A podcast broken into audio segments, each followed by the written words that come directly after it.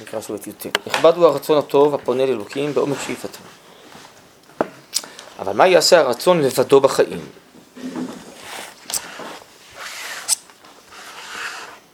הרצון הוא בעצם התפשטות הדעת. כי אדם, מתוך ההכרה שלו בחשיבות משהו, אז הוא רוצה לעשות אותו, לקבל אותו, רוצה שהדבר יופיע. כן, כל זמן שלא מתנשא עד רמות אור. הדעה, נדמה לי שאז אה, דיברנו על זה שאור הדעה, כן, כמו אור השכל אצל הרב, זה ההופעה של המגמות הרוחניות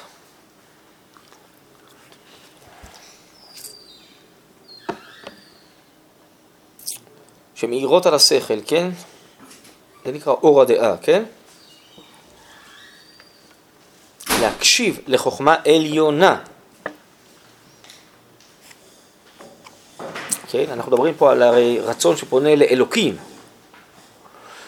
אז אם הרצון הוא רק מצידנו כלפי מעלה, שזה בעצם הנצרות וזה מה שהרב מיד יבאר, ללא שהרצון הוא, משה קיבל תורה מסיני, לשמוע את הקולות, בעצם לרצות את מה שהשם רוצה. לגרום לכך שהרצון שלנו הוא יהיה צינור והמשך התפשטות למגמה האלוקית העליונה, כן?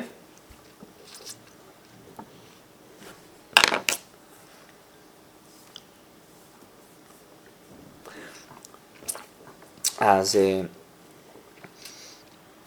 אם הוא לא מופיע את הדעת, את האמת האלוקית העליונה, אז בעצם זה פנייה אנושית כלפי האלוקות, שיכול להיות שהיא נובעת מאיזה מקום אמיתי בנפש, יש באדם צמאון אלוקי, אבל בכלל הוא לא יודע, וממילא הוא לא יכול להגיע, כי הוא לא יודע את הדרכים, תורה היא קרי דרך והמצוות. ולכן הרב אומר במאמר דת אלוקים שכל הגויים מתייאשים אה, מאלוקות, כי הם אה, באמת אי אפשר להגיע לאלוקות. זה רק אם האלוקות מתגלה והתגלי, אה, אתה נעשה כלי בענווה, שזה יופיע דרכך, אז יש אפשרות. כמו שהכוזרי אומר שהעניין האלוקי יופיע דרכנו, כי אנחנו יודעים איזה מצוות ואילו פעולות לעשות, להכין את הכלים כדי שהמציאות האלוקית והחוכמה האלוקית יופיע דרכנו. בעצם זה מה שנאמר שם על מלך כוזר בחלום, שכוונתך רצויה, אבל מעשך איננו רצוי, כן? כי אתה לא מכיר את המציאות האלוקית האמיתית, את התגלותה, אז אתה גם לא יודע איזה מעשים לעשות כדי לאפשר את ההתגלות, כן? לכן הרב אומר, אה, רוממות אור הדעה, כן? להקשיב לחוכמה עליונה. אז אני יכול לפלס נתיבות החיים. לפלס, הכוונה היא בעצם אה, באופן מדויק, כן? כמו שאדם מפלס דרך, שזה המצוות, אה, על פי כל דקדוקי תורה ודקדוקי סופרים, לפלס את הדרך המדויקת שלא, שמתאימה להופעה אלוקית, כן? נתיבות, המהר"ל הרי אומר שנתיב זה דרך, זה שביל קצר, שביל דק, קצר. כלומר דרך שזה משהו רחב. אז אנחנו רוצים את הנתיבות המדויקות, כן? ואז, אם אין תורה במילים אחרות, כן? ואנחנו לא יודעים מה אנחנו צריכים לרצות, אז רק לבנה עזובה ישבור לו. אז לוקחים איזה יסוד, איזה מוטיב, מתורת ישראל, מהרוחניות הישראלית. למשל, לוקחים את הרחמים וחושבים שאם אנחנו אה, נרחם על כולם, אז אה, בזה אנחנו נתקרב להשם. כן, זה נקרא לבנה עזובה. אתה לוקח מתוך כל הבניין איזה לבנה אחת, מפריד אותה. כן, כמו הרצון לא מחובר לדעת, לא מחובר לאמת, לא מופיע אותה. אם היית יודע את המגמה האלוקית, היית יודע איזה יסודות צריך לקחת, מתי ואיך. שלא תוכל להצטרף לבניין גדול. ומה זה הנמשל של הלבנה עם הרצון המשולל מאור עליון ממי, יותר ממנו, שזה חוכמת הקודש, כן?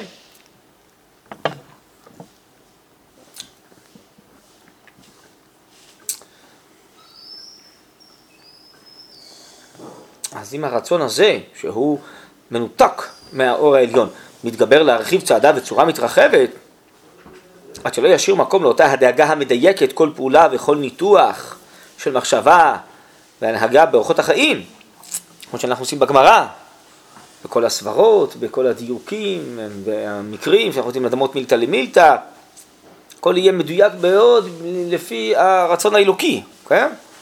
זה נקרא ניתוח של מחשבה, זה כמו השקלא וטרא של הגמרא.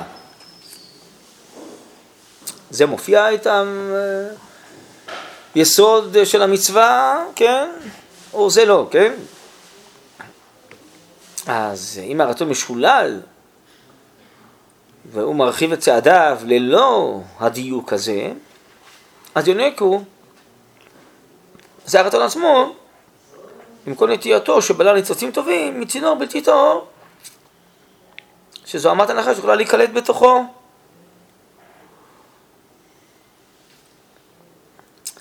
מה הכוונה? שבעצם רצון שיש בו אה, ניצוצות אלוקיים, יש של אה, שאיפה לאלוקות, קרבת אלוקות, נכון? אבל אה, בעצם הרצון הזה לא יודע א', מהי האמת האלוקית של התורה, ואת הדרכים להגיע אליה שזה המצוות.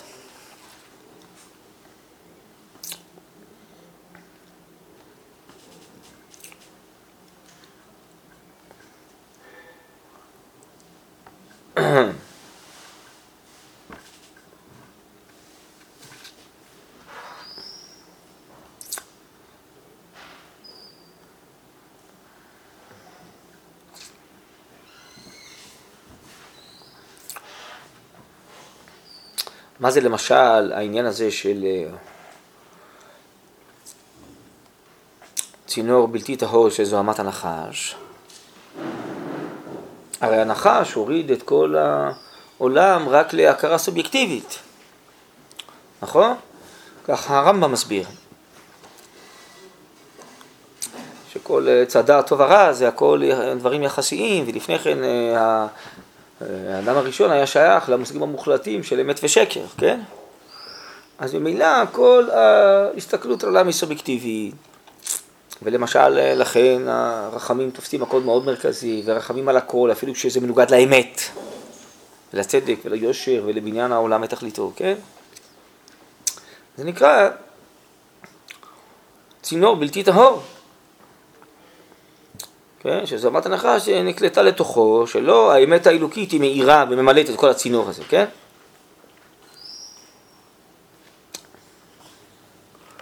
בייחוד כל זמן שלא עלה הרצון הנטייתי ולא דבק באורח החיים, שמשם חוקי החיים נרצבים, שזה התורה. והרצון רק מגלה ומופיע את התורה, עלול הוא לכל שינויים. טוב, מה השינויים ומה יקרה לו, זה המשך הפסקה, אז נעצור ונמשיך אחרי מכבר.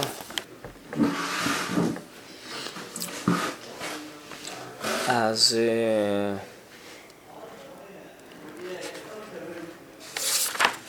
ממילא אלו אה, ניצוצות אה, ורצונות טובים לתקן את העולם, לתקן את האנשים, אבל בלא דעת אמיתית איך השם אמור להתגלות בעולם. לחיבור לתורה, לרוחניות האלוקית האמיתית, הרב קורא לזה במקומות אחרים, רוחניות דמיונית, אידיזיונית. היינו באיזה פסקה בקבצים, שזה איזה מין דליקה רוחנית, אה, דלק כזה של כל מיני אשליות כאלה דמיוניות, אבל לא באמת מציאות התחברות לקדושה. הנצרות לא מאמינה שבתוכיות החיים יש קדושה, לא בתוכיות האדם, לא בתוכיות העולם, הכל אה, שם השטן שולט. היא גם לא מאמינה שהמצוות שאפשר לעשות, הם יעוררו את הקדושה שבתוכיות העולם, כי אין מה לעורר, כי העולם הוא רע, קצת לברוח ממנו. אז היא רוצה שהאדם יתקרב לאלוקות, אבל היא לא מאמינה שאפשר יחד עם העולם ועם החיים ועם הגוף להתקרב לאלוקות. אז יש פה הרבה טעויות, שזה הכל בלי דעת השם, בלי דעת התורה. בעצם הרצון להתקרב לאלוקות זה ניצוץ חיובי, נכון? אז זה ניצוצות בלי... אה,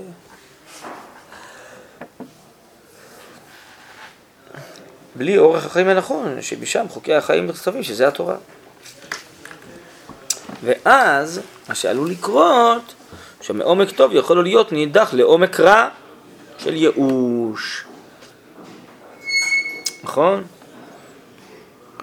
ובסוף של שנאה, שנאת ישראל, שנאת הטוב, שנאת התורה. הגמרא אומרת על ישו שהוא, דנו אותו על שהוא כישף, הסית והדיח. וכל האנטישמיות ושנאת ישראל בעצם, אחד המקורות העמוקים שלה זה העולם הנוצרי, כן? וייאוש מהחיים ואין תקווה. אז בסוף, מכל כך רצון לטוב ותקרב אלוקות, אז נופלים לעומק רע.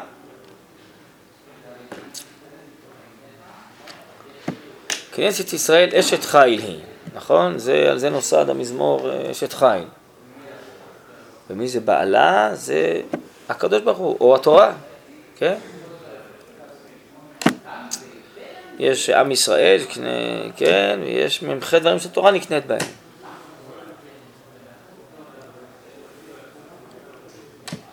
אז היא נאמנת היא, נכון? מעומק רצונה לאותה הוראה אלוקית, שבמילא חוקי החיים כולם נכתבים, אז הנאמנות לתורה, זה בעלה, כן? זה עצרת בעלה.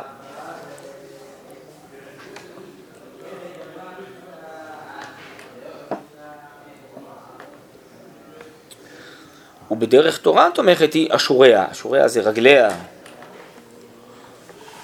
את עמידתה בעולם, את חוזקה, גם לא מרדו אשוריי.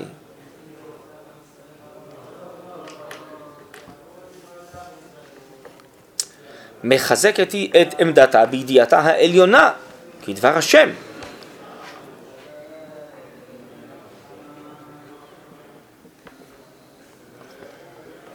כן, דבר השם זו הלכה, דבר השם זו אגדה, הגמרא אומר, אה, הגמרא במסכת שבת, נכון?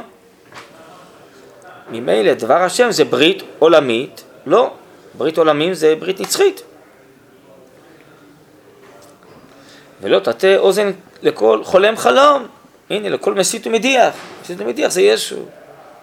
ואלה שבאים בעקבותיו. חולם חלום זה שהוא מדמיין שהאלוקות אה, מופיעה בו ודיברה אליו, כן? גם אם יתלבש בלבושים של תגבורת המיית רצון לטוב ולדבקות אלוקית, כן, והוא נורא רוצה קרבת אלוקי ועבודת השם, כן? זה כל מיני משיחי שקר כאלה גם, של כל הדורות, כן? מתי נדע שזה כבר שייך לדמיון וזה לא מתחבר לאמת, למציאות האמיתית? אם רק ייגע בדרך השם המסורה, מסורת ישראל של התורה והמצוות, וכל דקדוקי סופרים, והחומרות והפסיקות של כל הדורות, כן? אם יפגום באור תורת חיים.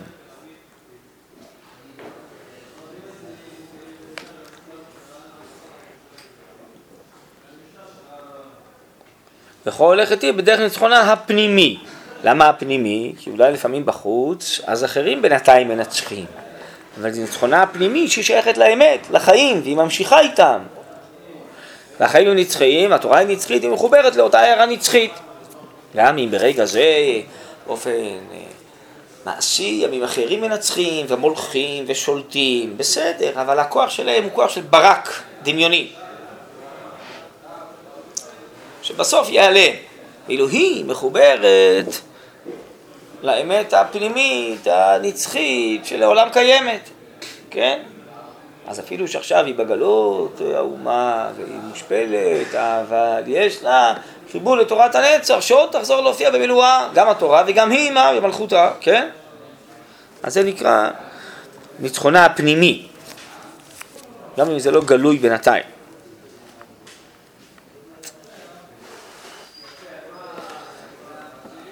אמנם חלק העמים לא יוכל להיות יותר מרומם מעמיית הרצון בנטייה אלוקי. באמת אי אפשר לדרוש אה, מהעמים יותר מזה מה, רק מאשר לרצות, כן? אין להם נבואה ואין להם אה, שכינה בקרבם, יכולת הופעה כמו לעם ישראל, אז הם יכולים רק מצידם לנסות לעלות, לשאוף, כן? מלמטה למעלה, מהמאמץ הבכירי האנושי, כן?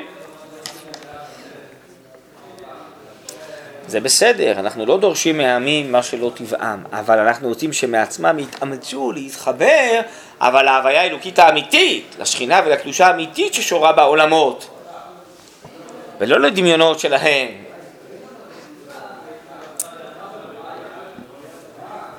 אז זה מה שהרב אומר, חלק העמים לא יוכל להיות יותר מרומם מעמיית רצון בלתי האלוקית.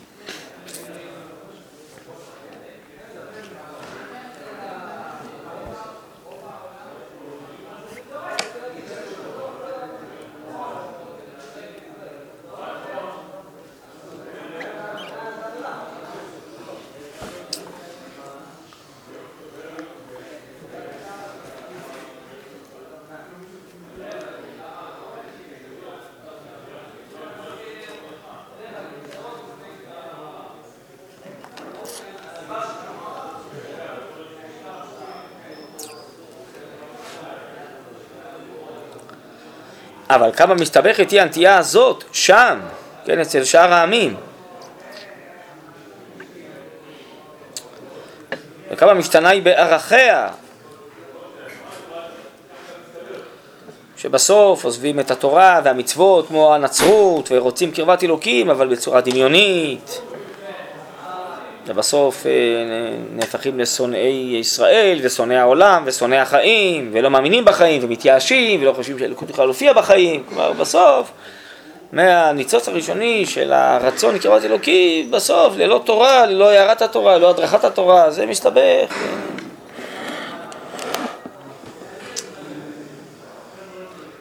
ברוך אתה אדוני אלוהינו מלך העולם שהכל נהיה בדברו. יישר כוח. כמה פלגים אחורים של שטפי אליליות נשפכים בה, וכמה חלש כוחה של נטייה חלשה זו.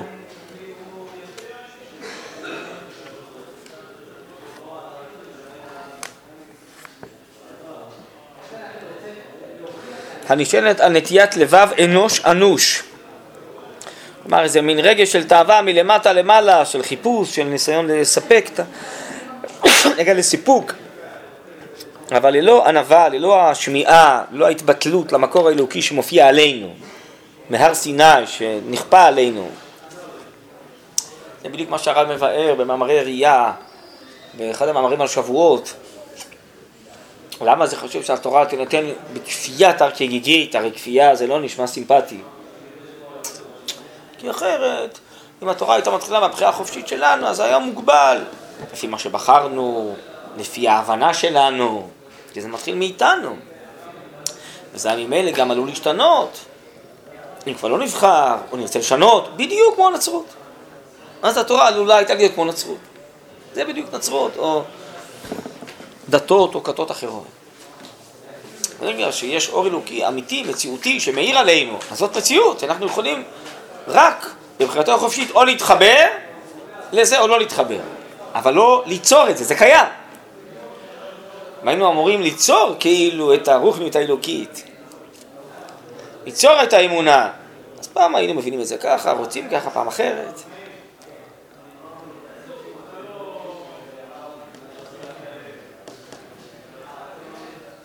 זה בדיוק מה שרוצים היום, כל האגודות הליברליות האלה והרפורמים.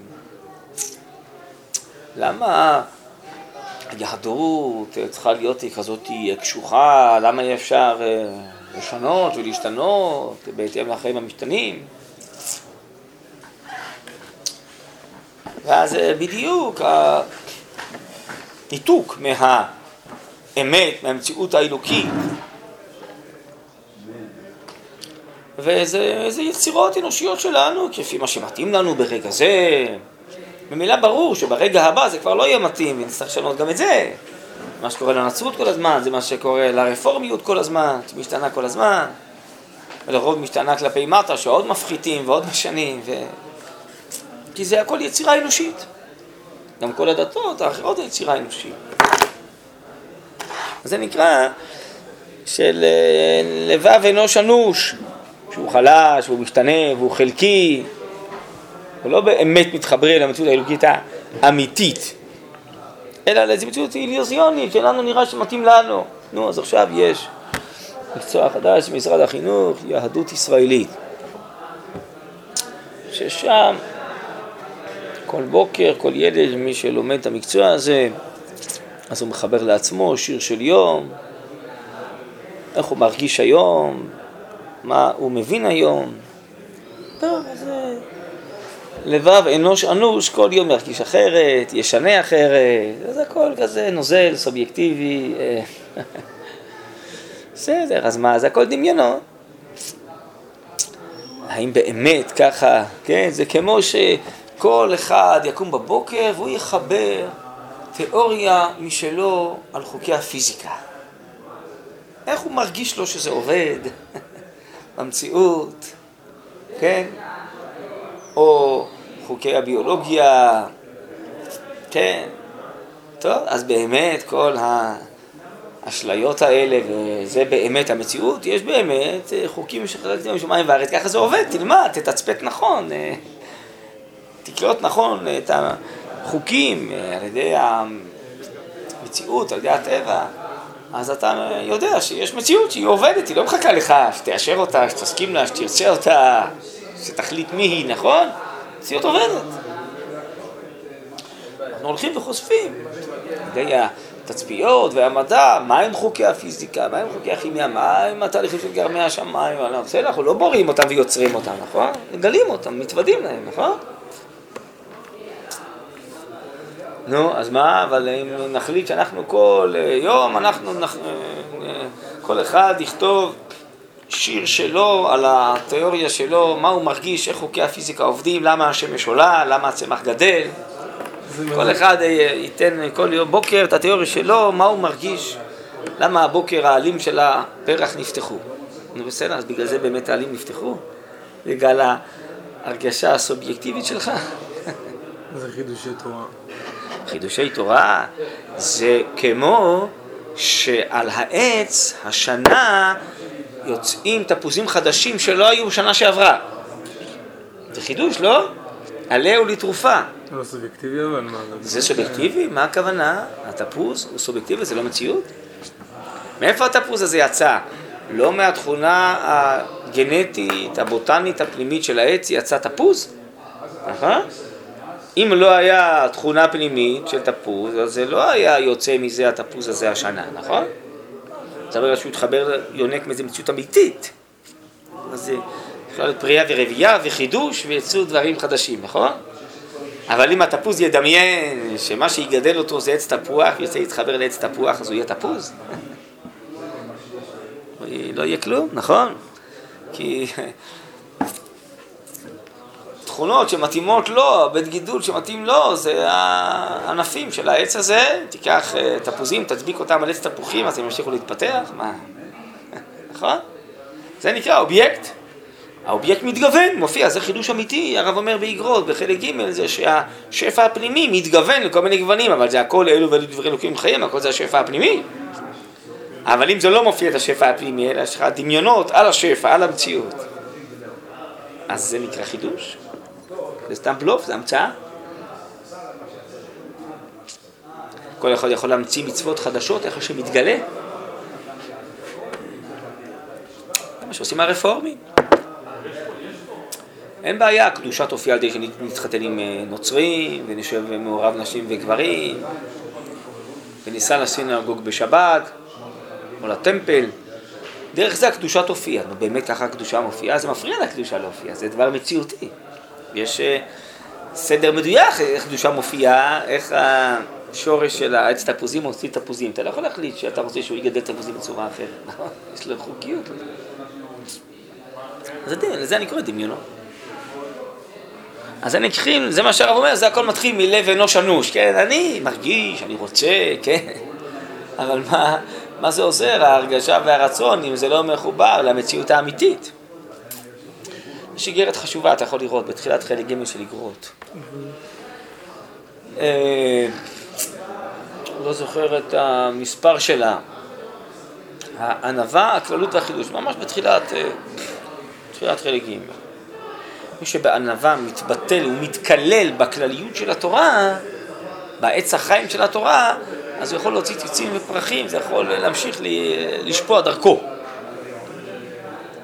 אבל אם הוא לא יתחבר למציאות האמיתית, כמו שהרב אומר פה, לדעת האמיתית של התורה, אז זה לא ישפע דרכו, זה לא חידושים, זה המצאות.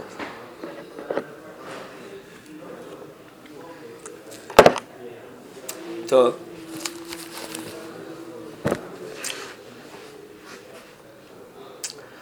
אז אם כן, כמה פלגים אחורים של שטפי ליליות נשפכים בה וכמה חלש כוחה של נטייה חדשה זו, הנשענת על נטיית לבב אנוש אנוש, למלא את התפקיד העולמי הגדול של שפיטת עמים מישור. אנחנו, תפקיד ישראל, מה זה לשפוט עמים מישור? בעצם להנהיג על פי התורה את כל העמים, על פי האמת והאידיאלים של התורה, על פי המוסר של התורה, נכון? הרי התורה ניתנה במדבר כי היא שייכת גם לכל העמים, ככה הגמרא אומרת וככה הרב קוק מסביר, נכון? זה תפקיד המשיח, לא? ישפוט אנשים בצדק וזה, הוא יביא את היושר והצדק, את האמת האלוקית של התורה, הוא יביא לכל המציאות. אבל אם לא מופיעה האמת של התורה, אלא כל מיני רגשות דתיים, מיסטיים, הרבה רצונות טובים, אבל לא באמת מתחברים לאור של התורה, אז מה זה עושה? זה הופעה אלוקית. זה כמו שאנשים אומרים עכשיו, מה אכפת לך מכל אה, דקדוקי המצוות, וכי הקדוש ברוך הוא אכפת לו בשבת איך אני מכין את התה שלי עם שקית, באיזה כלי?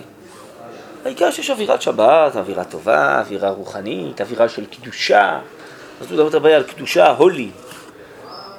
שרים ומנגנים, מרגישים אווירה של התעלות, של קדושה. אבל בלי המצוות, כוונתך רצויה, מעשך איננו רצוי, בלי המצוות כל זה לא מופיע, זה סתם דמיונות, אתה לא יכול להתחבר לקדושה בלי המצוות. אז לכן...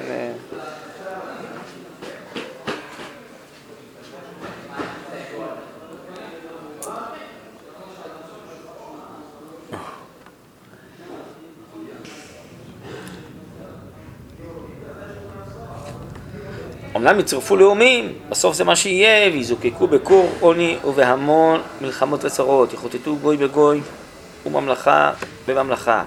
הנטייה הקטנה של עליית הרצון אל הריגה האלוקית, הסתמית, שלא מזוקקת, שזה אצל הגויים, הגולמית, הכלולה בנשמת האדם, תזדקק משיגיה. העיניים יוארו לחזות מהו מקור ישראל, זה מה שיהיה לעתיד לבוא, שפתאום הגויים יראו שיש רוחניות מזוקקת, קדושה, אמיתית, איכותית, שמופיעה רק בעם ישראל. אז יפנו כולם את העיניים לראות איך הם מגלים את האלוקות, ואיך גם לנו זה יהיה טוב, ואיך גם אנחנו נזכה לניצוצות מהדבר הזה.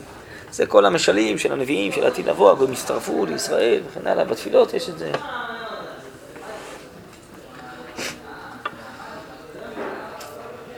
וכנסת ישראל תישא דעה למרחוק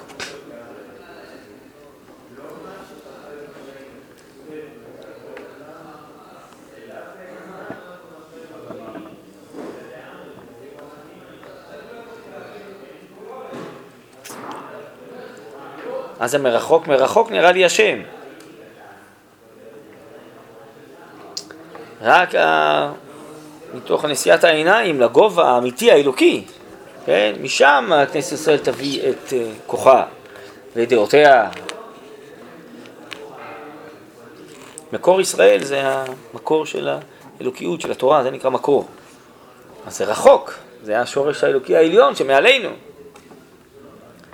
תראה לדעת כי בשומרה את ערכה העליון מבלי לשפל מטה, מבלי להיכנע ולנסות לשנות את התורה שתתאים למציאות. תתאים לרצונות, לשאיפות, לצורכי החיים, כן? דווקא בגלל שהיא שמעה את ערכה העליון הביאה טובה ואורה לעולם. כי אז היא הביאה איזה אור אלוקי עליון לעולם אם היא הייתה מכווצת את עצמה, מגמדת את עצמה למידת המציאות, אז היא לא יכולה להביא לעולם משהו חדש, משהו מהיר, משהו גדול, הכל היה מצטמק לפי קצנות העולם.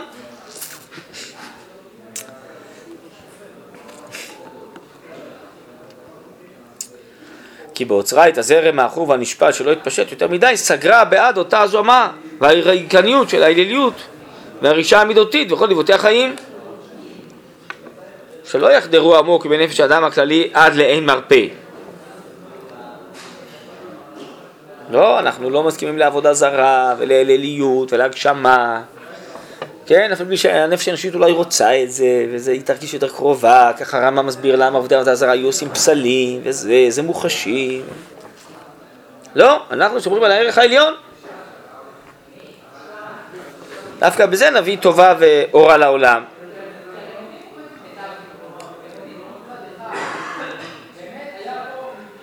אז יכירו וידעו כל יושבי תבל, כי רוח השם מרחף על עמו.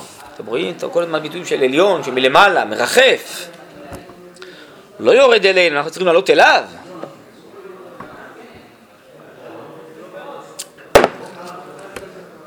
וכי לעדי את תביא יונת אלם זו, זה כנסת ישראל, כשהיא נמשלה ליונה,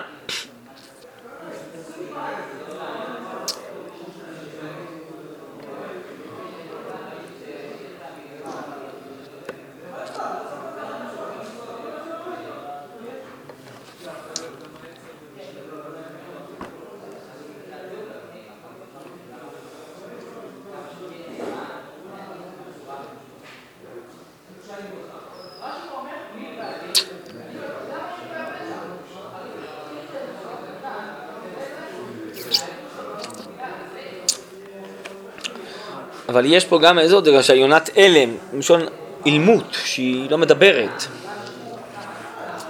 ויש לזה שתי בחינות, אחת שהיא לא עונה לכל מחרפיה ומגדפיה וכן הלאה. דבר שני, שהיא לא צריכה להביא את uh, המציאות האלוקית על ידי דווקא דיבור והרצאות, אלא בעצמות חייה. מספרים תהילת השמם בתהילת... תהילת השם בעצמות חייהם, ככה הרב מבאר כאן בפרק א' של סרט תחייתו. בעצם חיי מביאה את ההערה הזאת לעולם. חילדיה תביא יונת אלם זו את ההוראה לכל העולם כולו.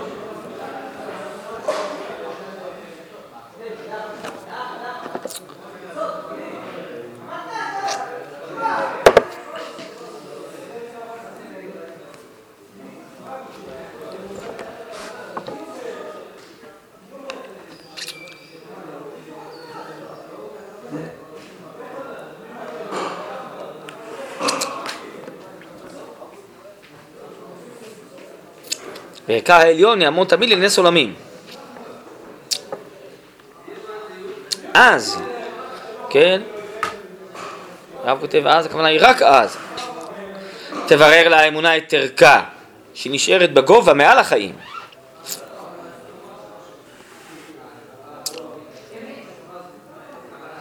וחוקות החיים יפלסו את דרכיהם על מלוא רוחב הארץ. ההערה הזאת היא תתפשט ותאיר את כל מלוא רוחב הארץ, את כל החיים הגשמיים, החברתיים, את הכל. אז יהיה איזה אמת עליונה שיכולה להאיר ולמלא את רוחב הארץ, אבל אם מגמדים את האמת למידת הארץ, אז אין מה להאיר, אין לי מה להאיר. ויתרנו על האמת האלוקית העליונה ועל הניסיון להתעלות אליה. יבררו הדעות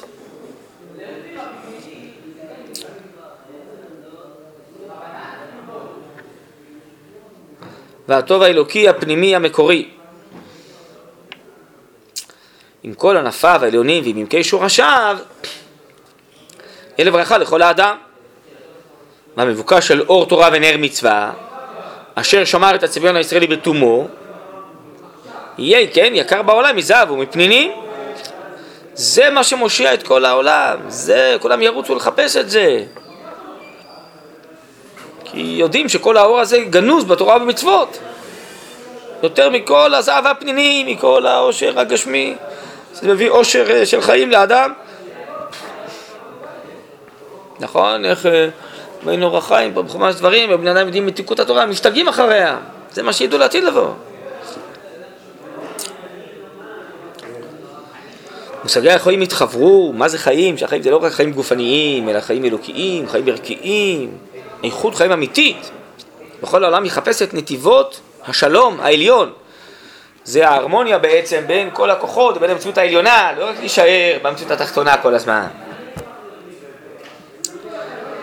לא רק על ידי הריגה עיוורת, שזה אותה, אותו צמאון שהרב קרא לו קודם רצון גולמי,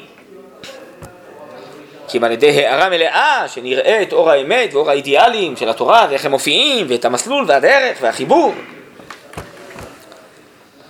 לא רק על ידי הריגה עיוורת, אם על ידי הערה מלאה שבקרבה אור תורה זורח, ומשפטי השם ומשפטי אדם יאוגדו לאגודה אחת, שכל משפטי האדם יהיו גילויים של משפטי השם.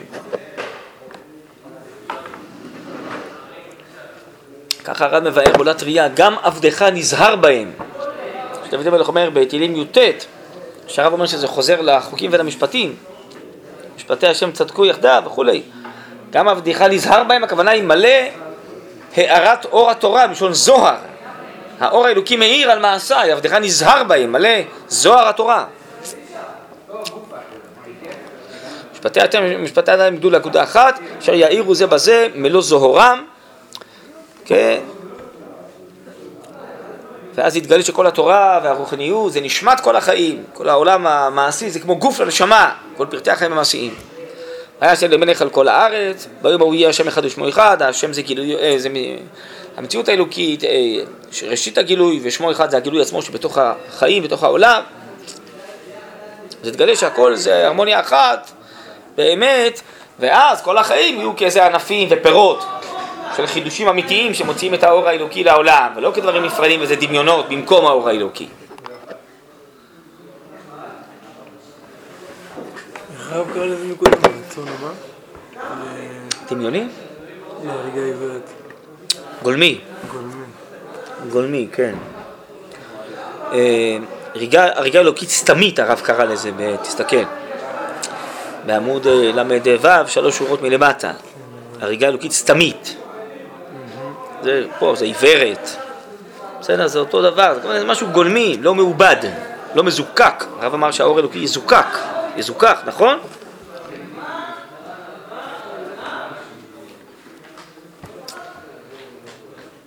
טוב, בקיצור, אז זה ודאי גם פסקה שהיא נגד הנצרות, אבל היא בעצם מסבירה לנו את החיבור שבין הרצון לבין הדעת המתקית של התורה. שהנצרות לקחה לה רק את הרצון או את הרגש של החוויה האלוקית, בלי האמת והאור האלוקי, שצריכים, שהרצון, הרגש יגלו אותו, הם מחוברים אליו. כן, משהו סובייקטיבי לגמרי, בלי המקור האלוקי האמיתי, ואז הכל נפרד משורשו.